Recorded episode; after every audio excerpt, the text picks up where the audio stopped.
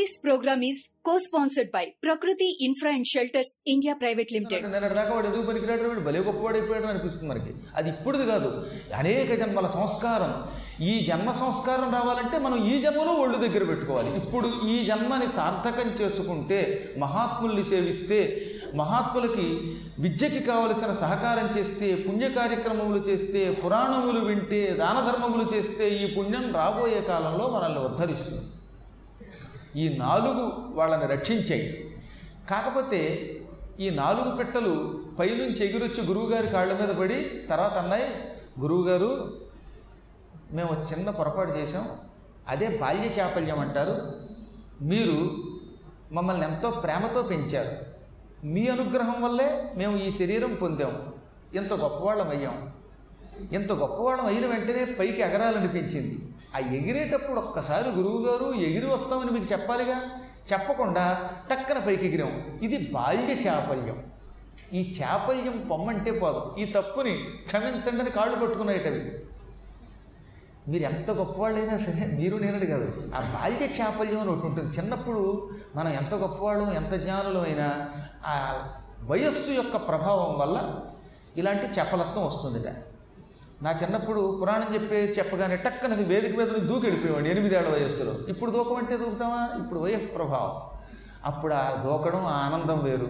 ఇప్పుడు చూస్తే కొంచెం మనకే సిగ్గేస్తుంది ఓ చిన్నప్పుడు అలా దూకేమే దూకకూడదు అనిపిస్తుంది. ఇప్పుడు దూకే ఓపిక ఉంచమండి కాకపోతే బాగుండదు అందుకని దూకలేకపోతున్నాం.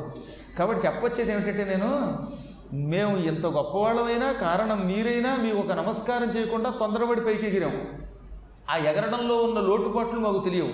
అయితేనే మీరు గురువులు తండ్రి కాబట్టి క్షమించండి. అనగానే ఆయన ప్రశ్న బాగా ప్రశంసించాడు. మీ పరాక్రమం నచ్చింది మీ చక్కని వాక్కు నచ్చింది వినయం నచ్చింది నాకు ఒక అనుమానం ఉంది. ఇందాక ప్రశంసించాను ఇప్పుడు ప్రశ్నిస్తున్నాను. ఇంత స్వల్పకాలములో ఇంత శరీరము రావడం అంత తేలిక కాదు. శరీరం వచ్చిన ఎగరడం ఇంకా కష్టం.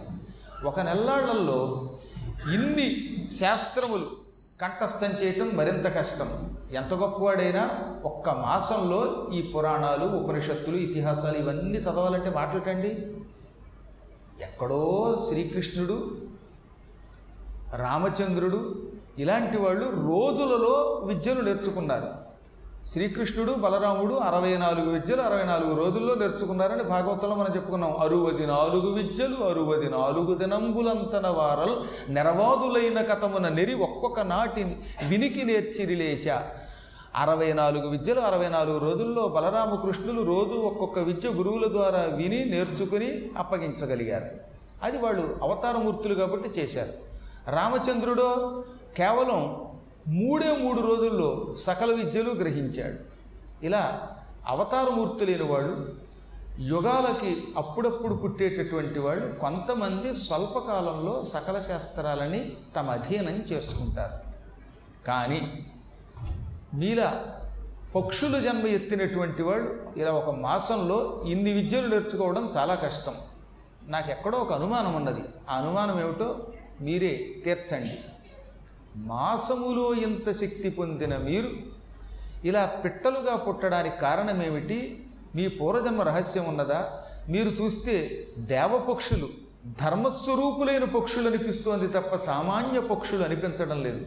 మీ పూర్వజన్మ రహస్యం ఏమిటని అడిగితే అప్పుడు మా పూర్వజన్మ రహస్యం చెబుతున్నాం. నిజంగానే నీవు అన్నది నూటికి నూరు పళ్ళు సత్యం. హఠాత్తుగా రమ్మంటే ఎవరికీ గొప్ప శక్తి రాదు.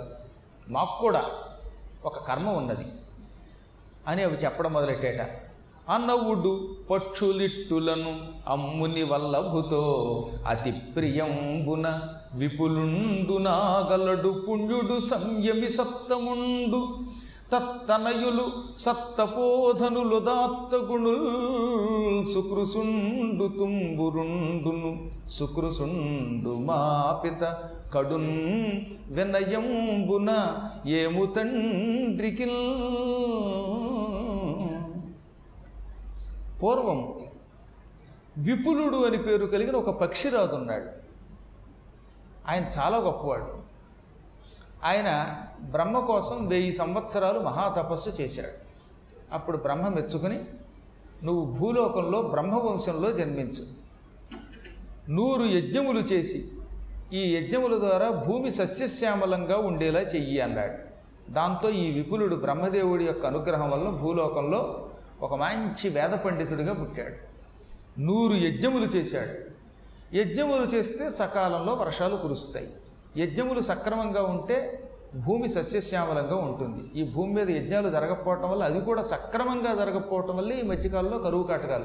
భూమి మీద వర్షాలు కురవకపోవడానికి అనేక కారణాలు మనకి మార్కండేయ పురాణం చెప్పింది. అందులో ఒకటి సక్రమంగా యజ్ఞాలు జరగకపోవటం రెండవది మనల్ని పరిపాలించే మన ప్రాంతాన్ని పరిపాలించేటటువంటి ప్రభువులు పాపాత్ములైతే వాళ్ళ ప్రభావం వల్ల వర్షాలు పడవట భూమి ఎండిపోతూ ఉంటుందిట. అందుకని పుణ్యాత్ముడు పరిపాలిస్తే నెలకి మూడు లేక నాలుగు వర్షాలు కురుస్తాయి. నెలకు మూడు ఆనలకు తక్కువ కాకుండా రాముడి పరిపాలనలో కురిసాయి. కొంతమంది మహానుభావులు పరిపాలిస్తే టక్కన ఆ ప్రాంతంలో వర్షాలు పడతాయి. ధర్మరాజు పరిపాలనలో ఒక్కనాడు వర్షం లేకపోవడం ఉందటండి భూమి ఎండిపోవడం ఉందా? ఋతువులన్నీ తమ తమ ధర్మములు తప్పకుండా ప్రవర్తించాయి. రాజా రాష్ట్రకృతం పాపం అని శాస్త్రం ఉరికే చెబుతోందా? కాబట్టే పరిపాలించేవాడు ధర్మాత్ములు అవ్వాలి ఈ పరిపాలించేవాడు ధర్మాత్ములు అవ్వాలనే కోరిక మాత్రం ఈ భూమండలంలో ఈ కలియుగంలో మనం బ్రతికుండగా చూస్తామో లేదో అది అదృష్టాన్ని బట్టి ఆధారపడి ఉంటుంది. కానీ వస్తుంది ధర్మ పరిపాలనని ఆశించవలసిందే. ఎందుకంటే ఇది కలి కలిర్ ధర్మ వినాశక అని భాగవతం ప్రథమ స్కందలు చెప్పాడు. కలిహి కలిపురుషుడు ధర్మ వినాశక ధర్మమును నాశనం చేస్తాడు. అందరూ ఎవరికి వాళ్ళు? ఒకళ్ళనొకళ్ళు మోసం చేసుకోవాలనుకుంటారట. ఈ కలియుగంలో ఉన్న మానవులు ఎవ్వరూ ఎవరిని నమ్మరు. ఇన్ని కబుర్లు చెప్తారా గురువుగారు మీరేం చెప్తే చేస్తానంటాడు ఒక్కొక్కడు వచ్చి. వాడు ఏం చెయ్యడు. చెప్పింది చెయ్యడు పొరపాటు కూడా. రేపు పొద్దున ఎప్పుడన్నా నాయన ప్రొద్దుటే నా బట్టలు ఇస్త్రీ చేయంటే మళ్ళీ కనబడితే ఒట్టు. పది పనులు కూడా చెప్పక్కర్లా మనం. మీరు ఎప్పుడైనా చూడండి మీరు. ఏమండి మీరు లేకపోతే బతకలేనంటుంది ఈ భార్య. పాప వీడు నిజమని నమ్మి మర్నాడు ఓ రెండు రోజులు కనపడకుండా పోతే ఈయన లేకపోతే ఆవిడ బతకడం మానేసిందా? ఈయన ఉన్నప్పుడు రెండు ఇడ్లీ తింటే ఆయన వేరే ఊరెడితే ఆరు ఇడ్లీ తింటుంది. శుభ్రంగా చట్నీ నంచుకుని మరి వేరుశనగ కూడా చట్నీ చేయించుకుని ఎవడు ఎవడి కోసం అవుతాడు? కాబట్టి ఈ సృష్టిలో పలికేదొకటి చేసేదొకటి. అందుకే కలియుగంలో ధర్మ వినాశకుడు కలిపురుషుడు అవ్వడం వల్ల భార్యాభర్తలు ఒకరినొకరు నమ్మరు. పిల్లలు తల్లిదండ్రుల్ని తల్లిదండ్రులు పిల్లల్ని నమ్మరు. గురువులు శిష్యుల్ని శిష్యులు గురువుల్ని నమ్మరు. ఇంకా కొంతమంది ఉంటారు. అదేదో శక్తి పాతకం. నెత్తిమే చెయ్యడతాడు వాడు. ఇక్కడ దాకా నిక్కర్లు వేసుకు తిరుగుతారు. ఏ ఈ పాపాల గురించి మనం ఉగ్గడించడం కూడా అనవసరం. కలియుగంలో ఇతరుల యొక్క పాపాలని నెత్తి మీద వేసుకోవడం కంటే అదో దండగా. ఇలాంటి వాళ్ళు దొరుకుతారు. మోసగాళ్ళు పెరిగిపోతారు. ఒకరినొకరు మోసం చేసుకుంటారు. చిట్ట చివరికి ఈ కలి పరాకాష్ఠకి వెళ్ళాక ఒకళ్ళొకళ్ళు చంపుకొని భ్రష్టులు అవుతారు. అప్పుడు అవతరిస్తాడు. కల్కి అనే పేరుతో పరమాత్మ. ఇంకా చాలా టైం ఉందండోయ్ మీరేం కంగారు పడకండి. కల్కి అనే పేరుతో భగవంతుడు అవతరించడానికి బో చాలా కాలం ఉన్నది. ఇప్పుడు ఇంకా నాలుగు లక్షల ముప్పై రెండు వేల సంవత్సరాల కలియుగంలో మనం ఐదు వేల నూట ఇరవై తొమ్మిదేళ్ళలో ఉన్నాం అంతే. ఇంకా చాలా ఉంది. ఈలోపు వచ్చేసాడని కంగారేం పడగద్దు ఏమీ రాలా. ఈలోపు ఎవరన్నా నేను కలికినే అంటే వాడు కలిపురుషుడు తప్ప కలికి కాదని నేను చెప్పలేదు వ్యాసుడు చెప్పాడు. మళ్ళీ నా మీద పడకండి. ఎందువల్ల చెబుతున్నానంటే ఈ విపులుడనేవాడు నూరు యజ్ఞములు చేయటం వల్ల ఆ యజ్ఞ ప్రభావంతో మేఘములు ఆకాశంలో దట్టమై సక్రమంగా వర్షం కురిపించేవి. సకాల వర్షములు కురిపించేవి. అకాల వర్షాలు కావు. వర్షములు రెండు రకాలు. అకాలం సకాలం. సకాలం అంటే ఏమిటి? మనకు అవసరమైనప్పుడు వర్షం కురవాలి అనవసరమైనప్పుడు కురవకూడదు. ఇప్పుడు ఏమవుతుంది మనకి? స సకాలంలో కురవు తీరా పంట పండి ఈ కుప్ప నూర్పులు వచ్చేటప్పుడు నూర్చి పొలంలో పెట్టినప్పుడు అప్పుడు వర్షం కురుస్తుంది మొత్తం పంట కొట్టుకుపోతుంది. ఇది మనకు వచ్చే నష్టం.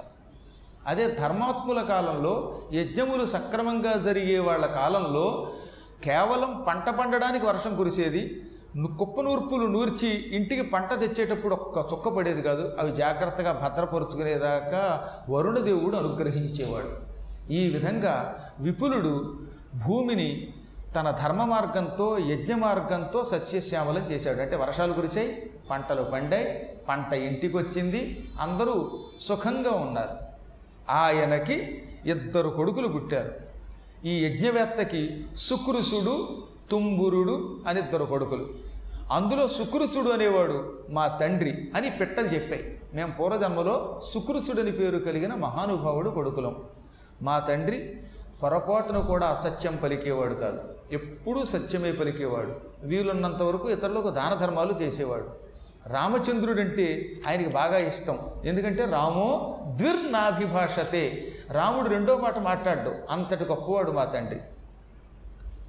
ఆయన వింధ్య పర్వత ప్రాంగణంలో ఓ పెద్ద ఆశ్రమాన్ని నిర్మించి వేలాది మంది శిష్యులకు నిరంతరం ఉచితంగా పాఠం చెప్పేవాడు. ఒకసారి ఇంద్రు ఇంద్రుడికి మా నాన్నగారిని పరీక్షించాలి అనిపించింది. వెంటనే ఇంద్రుడు చావడానికి సిద్ధంగా ఉన్న ఒక పెద్ద గ్రద్ద ముసలి గ్రద్ద కింద మారిపోయాడు. అది ముసలి గ్రద్ద. ఇంచుమించుగా చచ్చిపోవడానికి సిద్ధంగా ఉంది. ముక్కంతా బాగా శిథిలమైపోయి ఊడిపోతుంది. ఏకలు బాగా ఊడిపోయాయి. కళ్ళు సరిగ్గా కనిపించట్లేదు. నీరసంగా పాక్కుంటూ పాక్కుంటూ ఆ ముసలి క్రద్ద మా తండ్రి దగ్గరకు వచ్చింది. మహర్షి ఓ సుకృశ నేను కృషించిపోయాను ఆహారం కావాలి. నీ దగ్గరకు వస్తే కావలసినంత ఆహారం పెడతావని పశువుల్ని పక్షుల్ని అన్నింటినీ సమానంగా చూస్తావని కడుపార అన్నం పెడతావని ప్రతి ప్రాణిని గౌరవిస్తావని పెద్దలు కొందరు చెప్పారు. ఆ నమ్మకంతో వచ్చాను. నేను దండకారణ్యంలో చాలా కాలం జీవించాను. ఒకనాడు ఓ పెద్ద సుడిగాలు వచ్చింది ఓ తుఫానుగాలు వచ్చింది ఏమిటా తుఫానుగాలను చూశాను? పైన కొన్ని భయంకరమైన పక్షులు ఎగురుతున్నాయి. ఆ పక్షులు ఏ లోకం నుంచి వచ్చాయో తెలియదు కానీ అవి ఎగురుతూ ఉంటే వాటి రెక్కల నుంచి వచ్చిన గాలి ఓ సుడిగాలు అయిపోయింది ఒక ప్రభంజనం అయిపోయింది పెనుగాలు అయిపోయింది ప్రళయకాలంలో వచ్చే గాలి అది ఆ గాలి దెబ్బకి దండకారణ్యంలో చెట్లు విరిగిపోయి కింద పడ్డాయి. ఓ చెట్టు మీద ఉన్నాను నేను నేను కింద పడిపోయాను. అసలే వయస్సు మీరిన కారణం చేత అంత చెట్టు మించి కింద పడగానే నా రెక్కలు ఊడిపోయాయి. కాళ్ళు విరిగాయి ముక్కు ఊడింది. ఇప్పుడు నేను శిథిలావస్థలోకి వచ్చాను. నాకు ముక్కుంది కానీ ఏ జంతువుని పట్టుకొని చీల్చి తినలేను.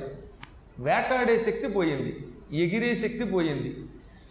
ఏదో దొరికింది కొంచెం కొంచెం తింటూ అలా అలా పాక్కుంటూ అదృష్టవశాత్తు ఇక్కడికి వచ్చాను ఇక్కడికి వచ్చి ఎక్కడ ఆహారం దొరుకుతుందా అని వెతుక్కుంటూ ఉంటే కొంతమంది ఋషులు వాళ్ళల్లో వాళ్ళు ఈ ప్రపంచంలో సుకృషుడి వంటి మహర్షి ఎక్కడైనా ఉంటాడా? ఆయన పరమదయాళు ధర్మాత్ముడు